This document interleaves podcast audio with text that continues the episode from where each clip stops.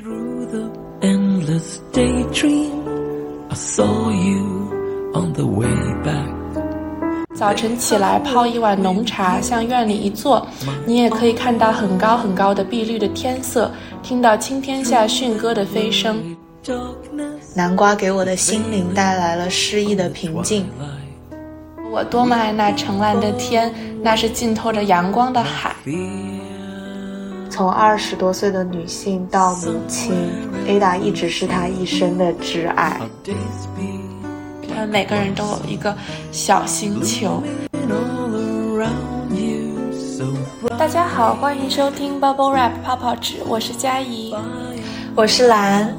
我们是在伦敦和洛杉矶学习、生活、工作的艺术策展人。在这档节目中，我们分享艺术与生活中被泡泡纸保护的珍贵时刻，和带给我们捏爆泡泡纸一样感觉的解压瞬间。最近呢，我看到朋友圈和 ins 上很多在世界大多数地方的朋友们都渐渐套上了风衣和皮衣，然后走进了各种各样秋天背景的景象里面。但是我所在洛杉矶，就是除了咖啡厅和超市们纷纷推出了秋日限定的咖啡饮品和食物之外，就毫无任何秋意。但是从小到大呢，秋天一直是我最喜欢的季节。所以这期我们想借着回忆里的秋天、文学里的秋天和艺术里的秋天，去捕捉一些秋天的幸福碎片。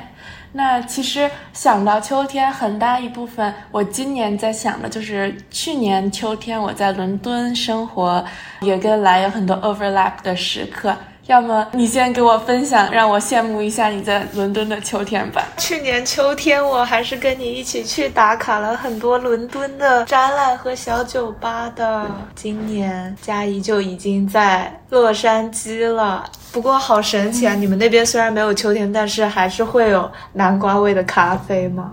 对，就各种各样。Trader Joe's 已经被秋天氛围包裹了，虽然一点都不觉得。这边就是也是，我感觉伦敦的各种咖啡厅都在推出 pumpkin spice latte。然后我前几天去星巴克买了一个太妃糖的那种枫叶拿铁，但我感觉是不是因为越来越大了，感觉好甜啊！而且我已经是减了两个 pumps 的那种糖浆了，还是觉得超级甜。嗯，不过我感觉就是。秋天了，我就会特别想要，就是非常甜的东西。然后昨天是十月二十九号，伦敦冬令时了嘛，我就凌晨两点的时候，眼睁睁的看着那个表从二变成了一，然后我就 在那里傻乐，我就傻乐说又可以多睡一个小时了。确实，每年改时间都有一种时光倒流的感觉。我觉得就是也是这两年才觉得非常神奇，因为之前国内我们是没有冬令时和夏令时，然后到美国发现有冬令时和夏令时，就觉得我有就有吧，就是跟国内的时差有变化。然后是去年到伦敦才发现，就是欧洲的冬令时和夏令时和美国的冬令时和夏令时是不一样的时间。所以就超混乱。我们是这个周末变，好像我们应该是这个周日，就是我们差了一周，所以你们变了一周之后，我们就也变了，然后我们两个时差就又变回八个小时。啊所以就这周超混乱。嗯，反正我就觉得对我来说，这可能是一个终于可以早起一个小时的借口，但是我还是觉得我有起床困难症。而且我觉得伦敦它的秋天是那种突然的降温，伦敦秋天特别短，就感觉两周之后可能马上就要冬天了。然后海德公园的 Winter Wonderland 又要开启了，我非常期待啊！确实，就感觉在伦敦冬天，就是尤其靠近圣诞节，就会特别的 festive。不过我感觉去年在伦敦的时候，我对伦敦很多的印象就是秋天，因为。去年在伦敦，我住在 Hackney，经常会从 Hackney 我住的地方，然后穿过一个公园，走到运河边上去。然后穿过那个公园的时候，就会有很多很多很多的落叶，就落在那个公园的那个步道上，就感觉很好看。然后我今天翻照片，还翻到去年的今天拍到的，在公园里拍到的一地的各种各样颜色的落叶，然后还有在运河里拍到的天鹅，好棒！我感觉我。等接下来不下雨了，就可以去公园里逛逛。因为最近几天伦敦都在下雨，我就没有怎么出门。嗯确实，感觉就是秋天再穿暖和一点，在公园里逛逛还是蛮舒服的。因为实在是有有阳光的时候太有限了，所以就在有限的阳光里，在公园里溜达溜达还是蛮舒服的。对，然后我觉得就是从秋天的角度上来说，我是从小到大一直蛮喜欢秋天的。我不知道你作为南方人有没有这个感觉？我觉得这可能比较仅限于中国北方秋天，尤其是北京的秋天的景象。很多时候，我感觉对于我来说，就大部分文学作品和艺术里描写到的秋天，就是相对来讲比较凋敝啊，然后比较萧瑟的景象，好像跟北京的秋天就不太一样。北京的秋天，我感觉是一年里面相对来讲最好的一个季节。小时候也读很多关于北京的秋天的散文，然后我就觉得其中有一个特别特别能代表我对北京秋天的想法，就是郁达夫他写的《故都的秋》，就是他写他在即使在搬搬离北京很久之后，他也会时常的想在秋天回到北京。他其中有一段就写到，他说在北平，即使不出门去吧，就在皇城人海之中租人家一船破屋来住着。早晨起来泡一碗浓茶，向院里一坐，你也可以看到很高很高的碧绿的天色，听到青天下驯鸽的飞声，从槐树叶底朝东细数着一丝一丝漏下来的日光，或在破壁腰里静对着像喇叭似的牵牛花的蓝朵，自然而然的也能感觉到十分的秋意。就我感觉，秋天的北京是最 chill 的季节。它是很开阔、很爽朗的那种季节，因为夏天的北京就很多暴雨，然后一入秋之后也没那么热了，然后天气好起来，树的叶子也都变颜色，大家都会变得相对来讲心情就开阔很多。我上次去北京还是在冬天，听你讲这一段好有画面感啊！对啊，就希望大家都在秋天来北京。就秋天虽然没有什么假，尤其是就是刚刚入秋的北京，我觉得是一年里面北京最好的时候。对，然后我们这一期也是想说，借着秋天跟大家聊一聊跟秋天有关的艺术和文学作品嘛。然后我的话就想分享一下一件。特别让我想起秋天的呃作品，那就是草间弥生的南瓜。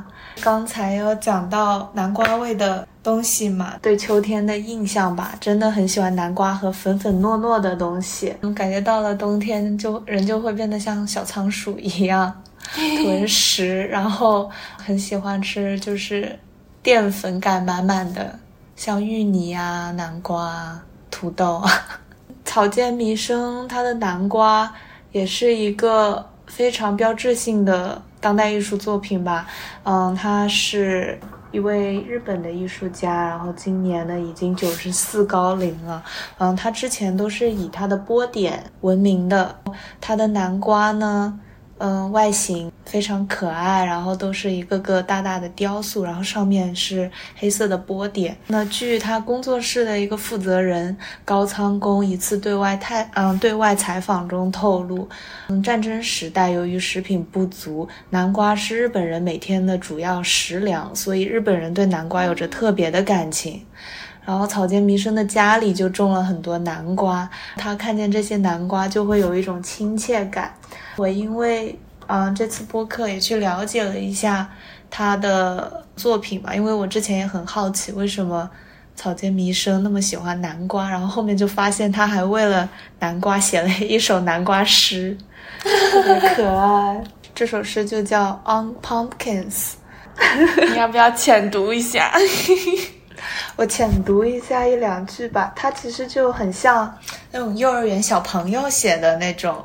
嗯，当时在网上还有看到他读这个诗就是的视频，然后他是用日语读的，他的翻译大概就是说：南瓜可爱极了，我喜欢南瓜，他们作为我从小的精神家园，以他们无限的灵性，为全世界人类的和平，为人类的庆贺做出了贡献。南瓜给我的心灵带来了诗意的平静。南瓜跟我说话，就特别可爱。我感觉这个好好有他的 spirit，因为你看草间的艺术作品和他的他整个人的形象，你会觉得他是那种很多色彩，然后很可爱的样子。但是我觉得，直到读到他的文字，你就真的确认了他的他的 spirit 里面，就是他的灵魂深处是一种很很可爱的。也不是说他整个人都很可爱，因为他很多作品也是比较从创伤中来的，但是感觉他整个人还是有很敏感、很有活力的感觉。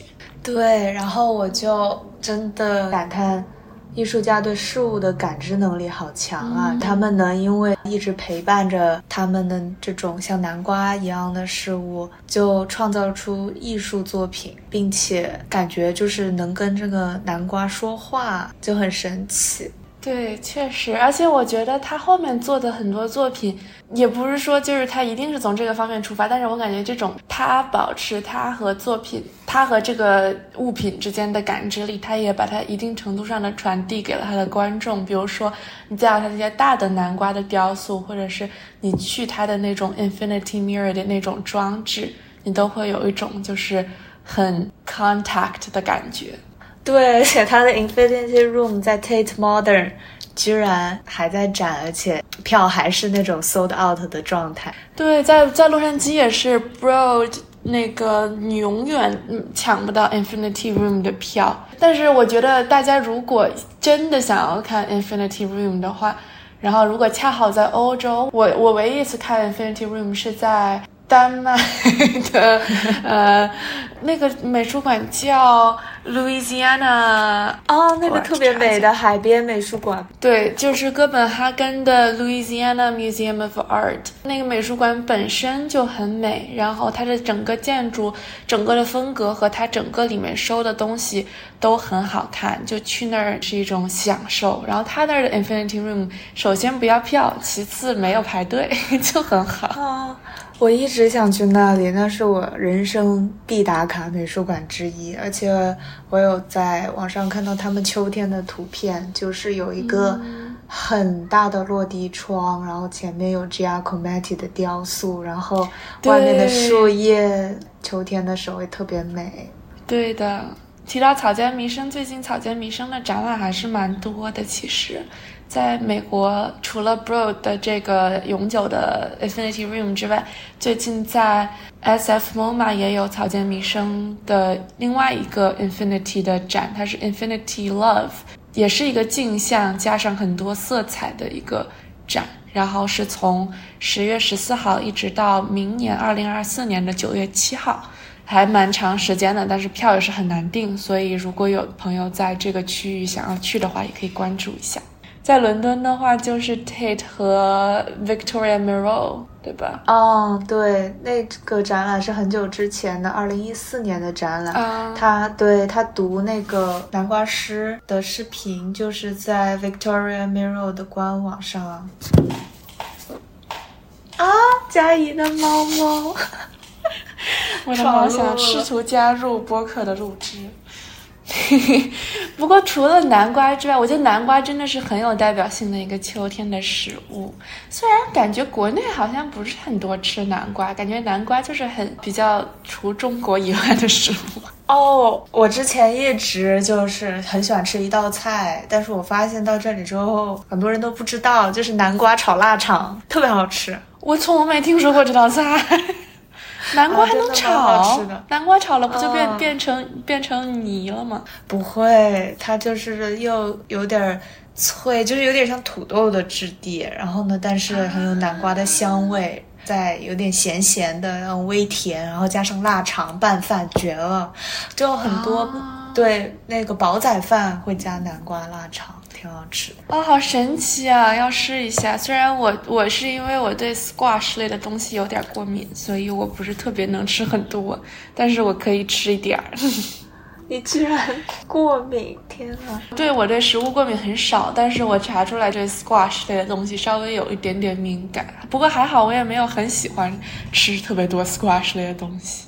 不过我觉得除了南瓜之外，另外一个秋天的食物，就其实还有很多秋天的食物，但是立刻我能想到，我现在很想要吃的就是大闸蟹。就是我感觉觉得很多年没有赶上吃大闸蟹，因为我妈妈是南方人，她是常州江苏常州人，然后我们小时候也在上海生活了一段时间，所以其实本来每年秋天的时候，有的时候回上海就会去就会要吃大闸蟹，但是。感觉一个是已经很多年没有秋天回过国，在这边也不太容易买到大闸蟹，所以就感觉已经很久没有吃过秋天的大闸蟹。我可太馋了！我看我妈妈在杭州。就是在家里，大闸蟹其实经过简单的烹饪就可以非常的鲜美，然后特别是要吃那个蟹黄，然后之前去苏州吃那个蟹黄面实在是太好吃，真的很好吃，真的很想念，而且我觉得。剥大闸蟹，就整个吃大闸蟹的过程就很就很快乐。就是我是很不嫌麻烦，我会一直剥，就是剥整个蟹，然后把每一个每一个小地方都都掏空。那你应该吸它的那个汁水。嗯，对。对呀，而且感觉秋天就是不同的时期吃到的大闸蟹，因为开始是吃蟹黄，然后到后面公蟹满了之后就可以吃蟹膏，就每个时间都有不一样的味道，就很妙。想想都饿了，虽然现在才九点钟，我这里。我快吃晚饭了，好饿呀！不过我之前就是有看到小红书上说玛莎有卖那种蟹膏，可以拿来做蟹黄豆腐，最近想尝试一下。哦，可以，如果你做的话，给我发照片，很想看。好，我感觉可能是因为是在城市里长大的。小孩儿吧，我们小时候，比如说上课，大家会学说秋天是收获的季节，但是因为你没有去见到过那些收获，所以其实就你不会把秋天和收获和作物生长的这个周期产生太大的联系。不过我感觉秋天和就是我们在秋天能吃到的食物和秋天的整个的这个物候的感觉，这这个联系是在我的印象当中更成立和更坚固的。就是可能很多城市文人吧，他们也会想到这个方面，而不是就是秋天作物生长的意义。就我记得，就是林语堂他在他的散文《秋天的况味》里面，他说：“大概我所爱的不是晚秋，是初秋。那时宣气初消，月正圆，蟹正肥，桂花皎洁。不能再说蟹了，再说蟹真的要饿了。”他说：“也未陷入凛冽萧瑟的气态，这是最值得赏乐的。那时的温和，如我烟上的红灰，只是一股熏熟的温香罢了。”或如文人以排脱下笔惊人的格调，而渐趋纯熟练达，弘毅坚实，其文读来有深长意味。这就是庄子所谓“正得秋而万宝成，结实”的意义。就我感觉，这个就是 exactly 为什么我特别喜欢秋天，就是你感觉它又开阔，然后又沉淀的感觉。嗯，确实，就很有意思。而且我觉得我喜欢秋天，很大一部分程度上和个人经历也有很多关系。因为感觉从小到大，因为在上学的这个环境里，所以每到秋天，就有的时候是新学年的开始，甚至是比如说你会搬到一个新的地方，然后开启一段新的生活。我到目前为止，我的所有的生活还都是以学年。我觉得学年对我来讲，就是实际的意义比我们所谓的。Calendar year 要更明显一点，所以每年到秋天就会感觉其实是一个很有希望的季节。然后我记得我第一次对秋天有对我来讲有特别。特殊意义的记忆，就是在我初一的时候，然后我们有一个语文老师，他到现在可能都是就是我最喜欢或者说对我影响最大的一个语文老师之一。从小到大，我有很多就是我超喜欢老师，然后都是语文老师。那这个老师对我影响很大，他本身是北大中文系的。我记得他在给我们上初一的第一节课的时候，就给我们介绍了，嗯，北大中文系的系歌，也是一首诗。嗯，叫《新秋之歌》。这首诗是林庚先生的一首诗，然后他后来就被北大中文系选成了北他们的系歌。其实就讲的是秋天和希望之间的联系，对我们影响都很大。然后我就记得这首歌里面有头两句话，他就说我多么爱那澄蓝的天，那是浸透着阳光的海。就我感觉一下子就会把你拉到一个观察秋天的新的。高度和角度，就让你从在地上看秋天的景象，尤其是在城市里，可能很多时候天是被被割裂的，被树、被楼割开的样子，一下子到了一个相对来讲比较高的高度上，然后你看到的就是秋天很开阔的天的样子。然后包括他当时描绘的说北大整个。嗯，相对来讲比较自由的人文教育的氛围，我觉得其实某种程度上是对当时什么都不懂的我来说，给我带来了一种就是很理想化的对人文教育的向往，也让我觉得秋天和希望就永远的就是连接上了那种感觉。我感觉你们初中好有文化呀！我感觉我初中的时候就是忙着采树叶。不过，刚刚你说的那种到一个很高的地方再看天，就是秋风，确实给我一种非常沁人心脾的凉意，就很清爽。但我还是都在采树叶。那采树叶也很快乐呀，就是秋天就有很多很快乐的事情可以做。就像在 Nashville 就天天采树叶，我们。对，因为我和佳怡都是一个大学的嘛。对，因为我们学校它是一个，我不知道那个词中文翻译是什么去，它是一个 arboretum，它是一个把全州所有的植物都在校园里至少有一株。所以整个学校像一个植物园一样啊，我都不知道。好处就是在秋天的时候真的很美，什么各种各样变颜色的树都会都会变颜色，然后会落叶。尤其是我们学校有很多橡树，然后橡树变颜色的时候也是很漂亮的。不坏处就是春天真的很折磨人啊！春天真的，我这种不过敏的人，春天在校园里走都很难受。哦，我是我是鼻炎，鼻炎新人。对，我就记得每年到秋天，因为我。在大学的时候是在剧院里面，我主要做的课外活动，其中有一个就是在剧院。然后我跟我们学校的那个设计的教授关系很好。每次到秋天我们在装灯的时候，我就觉得那个设计教授也很期待秋天的到来。他总是告诉我们说，他期待某天就突然变冷，然后昼夜温差很大的时候，校园里面的树就会一夜变色。然后经过这样几个。这样昼夜温差的变化，校园里面的树就会呈现出不同的颜色。如果某一年就是一直很热，或者说一直那个温度变化不是很大的话，他就会他就会感觉他整个人很遗憾。他就说今年的树可能不会有那么好看的颜色。对，现在好想念啊！现在就是外面就是要么秃了吧唧的，要么绿了吧唧的，就是很想念 各种各样的颜色。哎，我当时还在想，为什么我们学校的树每一个都会有一个牌子？原来是因为这个。嗯，那说起枫叶了，我有一个很喜欢的美国的艺术家，他其实也很喜欢画叶，那就是 Alex Katz。就其实说起卡兹。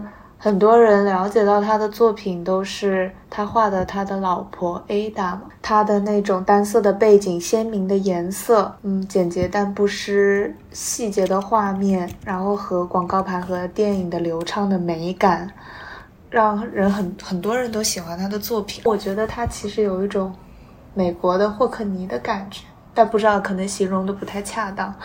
我觉得它的风景的话也真的特别的美。我其实是刚好上两个月去荷兰的海牙的时候看到了他的作品，当时在 Museum v e r l i n g e n 然后有一个他的个展，你就站在他的画前面，你就会觉得自己被包裹住了，就身在。他画的风景里面一样，在那些风景画里面没有叙事，只有感知。然后你走近看他的笔触，都是非常宽大、很轻松的感觉，就是有点随意，但是又很有灵性，很灵动。它大面积的那种色彩和构图，让人真的看得非常舒适。嗯，确实，因为我从来没看到过 Cass 的风景画。去年在古根海姆不是有一个超大的他的那个肖像 portrait 的那个大展嘛？然后那个我就觉得很震撼。不过他的这个风景画确实就像你说的，他因为它不是特别写实的风景，所以给你一种别样的感觉。然后它又没有很多阴影的那种变化，所以就是有一种。就是我不知道，我就感觉看着他的画，感觉很温柔的感觉。嗯，是的啊，我这里就简单介绍一下这位艺术家。嗯，他一九二七年出生于俄罗斯的移民家庭，然后在纽约的皇后区长大。他首先呢是去 Cooper Union，嗯，在那里接受了一些基本的现代艺术培训啊和绘画传统。然后他去参加了在缅因州的一个。绘画与雕塑学校的夏季课程。其实我高中一直是在 Massachusetts 波士顿附近读的，跟缅因州也也相近。每次妈妈就是开车，就美国的高速，美国的这种跨州之间的 interstate 公路真的非常好开，然后而且也很美。然后秋天的时候就会看到。非常美的自然风光。卡兹也是因为在缅因州上学的这段时间，给了他画风景的灵感。之前有聊到嘛，他被嗯被人熟知的是他画的他的妻子。我真的会就是在这种画里面感受到很细腻的情感，就是嗯。他画他的妻子 Ada，嗯，自五二十世纪五十年以来，他的妻子 Ada 都一直是他的缪斯女神。然后他们相遇的故事也非常的神奇，就像很有电影感，因为是偶遇的那种。在东村的一家画廊的开幕式上认识的，然后 Ada 还是癌症中心的一名生物学家，对，然后呢，他们一九五七年相识，一九五八年就结婚了。然后卡兹为 Ada 创作的肖像跨越了六十多年，从二十多岁的女性到母亲，Ada 一直是他一生的挚爱。哦，这好好好啊！天呐，虽然就是说。现在已经看了太多的这个，这个 male artist 这种这种烂故事，但是这个就感觉还是很可爱呀。而且我真的，我觉得就是，嗯，it says something about me，but 我很喜欢这种就是艺术家他的另一半不是艺术家的这种。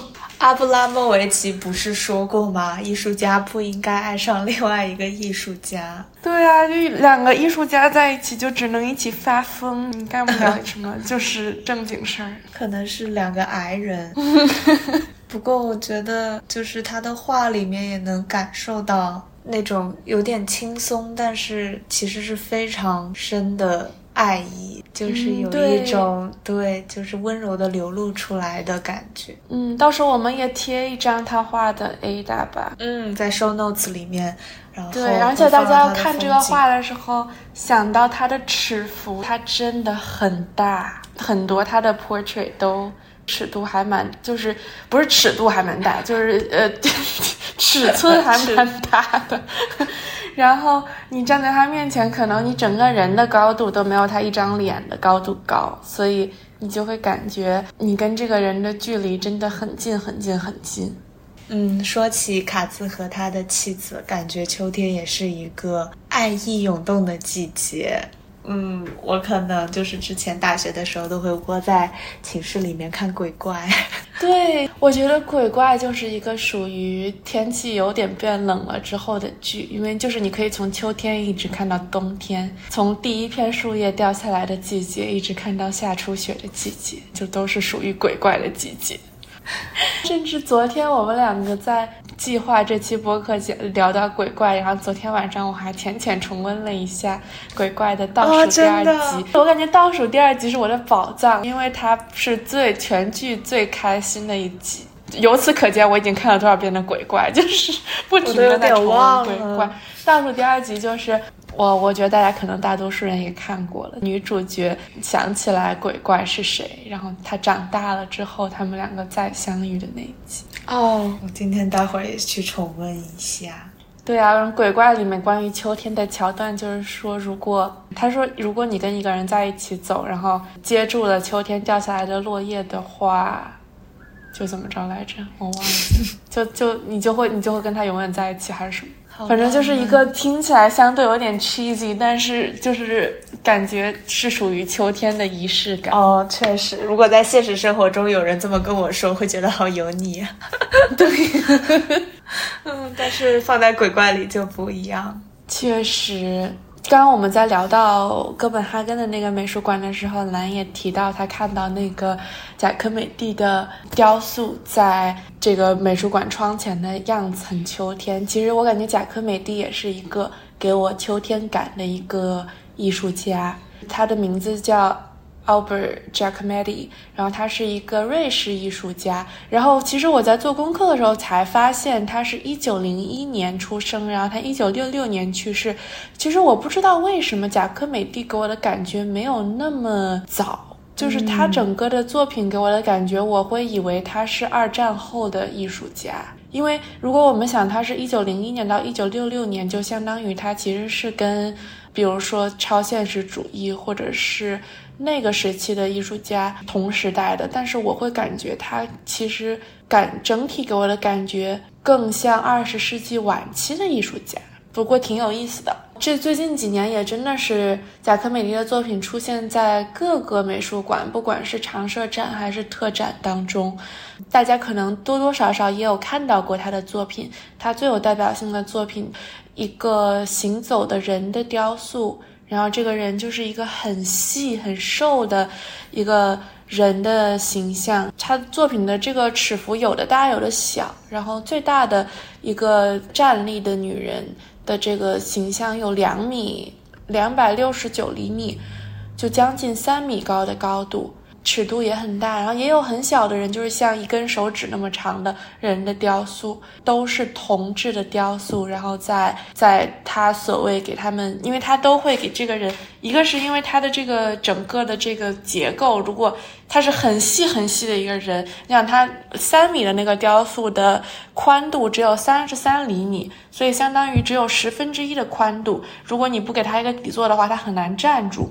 所以他每个人都会有一个底座，然后我。觉得这个底座你也可以看想象成是贾科美蒂给他的作品的一个一个 landscape，就把他们有点像影子，对呀，也有点像他的影子，就把他们都放在了一个想象出来的或者是一个相对孤立的，我总想到就是把他们放在一个相对孤立的星球上的感觉，他们每个人都有一个小星球。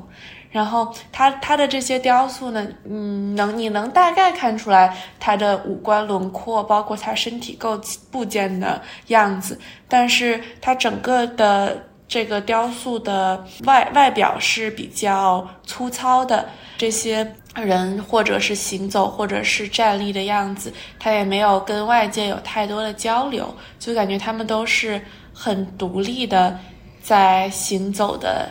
人，我也我觉得可能也是这个给我很强的现代感。我感觉它很很反很反映我们现在每个人的精神状态。就是我感觉贾科梅蒂很适合摆在现代社会的各种各样的地方，因为现代现在每个人都是就是这样的人。然后在秋天，我感觉行走和赶路也是秋天的一个。我不知道为什么，但是它是对我来说在秋天很重要的一个一个动作吧。你不停的在走，可能就是因为秋天的景色很美，所以你很希望在外面多走一走。然后秋天和行走对我来讲也是联系很大的。嗯，贾科美蒂这些作品呢，是他整个作品系列的一部分。然后，其实大家如果有兴趣去多了解这位艺术家的话，会发现他其实是一个很禅意的人。他后面做的很多作品也越来越接近所谓的东方概念里的这个禅的感觉和嗯和形象吧。包括他后面还做了很多，嗯，有点类似于把他自己的形象和。嗯，日本和尚的形象联系在一起的感觉。如果大家在如果大家在欧洲或者美国的话，其实很多的美术馆都会有贾科美蒂的作品，包括洛杉矶的 LACMA，就是 Los Angeles County Museum of Art 和。之前西雅图也有一个贾科梅蒂的特展，就展了他很多很多的各种各样的从从雕塑到影像到他画的画，然后到他关于他的一些纪录片。然后他也是一个很有幽默感，然后很有童趣的人。就是听他讲话和看他做他的作品，感觉他也是一个很逗的人。然后我记得很久，也不是很久之前，疫情在国内的时候，他还和。就他的基金会吧，贾科美蒂基金会和路易威登的那个艺术基金会联合，在国贸的路易威登的店里面还做了一个贾科美蒂的大展。就当时因为我在国贸那边实习，然后就趁着午休的时候冲去看了一下，真的还做的蛮好的，就也放了。在商场里面是吗？对，但是他那个他那那家店蛮神奇的，那家店是。就在国贸商城里面，但是它后面是有一个我觉得做的还不错的一个艺术空间，就是它跟它的售卖的那个区域是隔开的，所以你不会觉得是一个商业联名，它就相当于是路易威登基金会 sponsor 了它的这个展览的感觉，嗯，就感觉还蛮好的。然后芝加哥的嗯艺术馆也有一个贾科美蒂，就是放在把贾科把芝加哥城市作为背景，也是把贾科美蒂放在落地窗前面。然后就看着他的人在这个城市的 cityscape 上面行走。不过我觉得像你说的 Louisiana 的那个他的那个布展还是很有代表性，就让他在秋天的这个背景里面静静的走。嗯，对，好有意思，我都不知道贾科梅蒂他有后面有禅意的这种呃 inspiration 和灵感，因为我最近就是很喜欢的。一个艺术家 Antony Gormley，他也是有很多东方的，像佛教的影响在的。我觉得很多时候你很难判断他们从东方文化里到底在找什么东西，可能很多人就只是觉得它是一个和自己有一些距离感的一个 concept，一些概念，所以他们就从当中。就是多少吸取了一些东西，一部分可能还是多少带着一些西方凝视，但是一部分也让他们的作品变得有点意思。我感觉最近我们最近在上的一门课就有很多批判的东西，然后一开始在上这门课的时候，我超水土不服，就是我感觉批判到我怀疑人生。但最近我就感觉，就是批判归批判，但是就是逐渐的摆脱。所谓的对和不对和艺术的政治正确的角度来看，就是可能有很多艺术作品和艺术家他们背后的背景，在我们现在看来是很有问题的。比如说，他甚至是带着一些凝视和带着一些，不管是男性凝视还是西方凝视，带着这种在权力体系下、权力关系下的这种从由上到下的凝视的。但是当时在作为他们的创作背景来讲。它就是一种很有意思的视角，我觉得带着这种这种视角去批判的时候，反而让我觉得，就我会觉得在再看这些作品也是很有意义的，而不是说，我觉得就是今年刚开始上学的前两个月，我很多时候觉得已经失去了看艺术的任何意义。这我们以后可以开一期节目来讲一讲，我感觉还挺有意思的，就这个转变。哦，我们身边也有。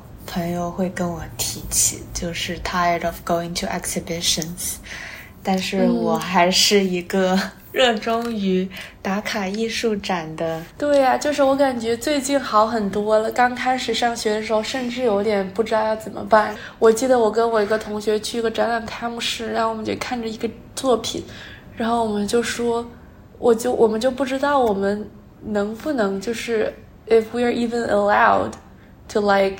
artworks anymore，就你不知道这个作品背后是什么东西，或者说你知道这个这个艺术家他就是一就是一个充满了男性凝视的艺术家的时候，但他有的作品他也会带给你一些审美上的美感，或者是跟你的某一部分有共鸣的时候，就是你就会觉得很纠结。但是我感觉最近好很多了，最近我感觉整个人自洽了一些，在这个观点上。好的，聊偏了，没事，让秋天治愈你吧。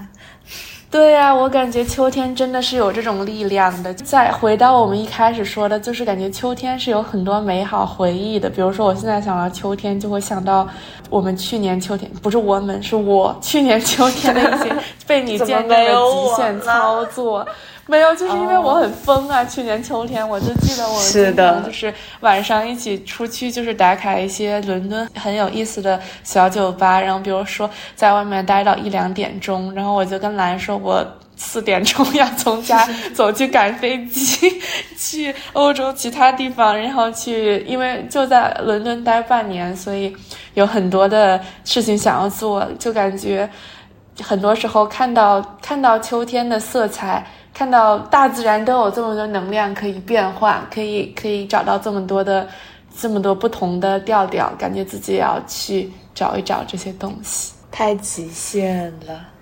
真太极限了。当时我就记得，我们从我们从伦敦那天晚上从那个 Bohemian Lounge 出来，然后我第二天早上赶飞机到威尼斯，然后看威尼斯双年展。我只有两天半的时间看威尼斯双年展，然后第一天我就是两个小时睡眠，然后走了一整天看展，看到最后真的一句一句那个介绍都读不下去，看到最后一个展我已经整个人要炸。威尼斯双年展又有很多很挑战艺术前沿概念的作品，不过威尼斯的秋天也很美。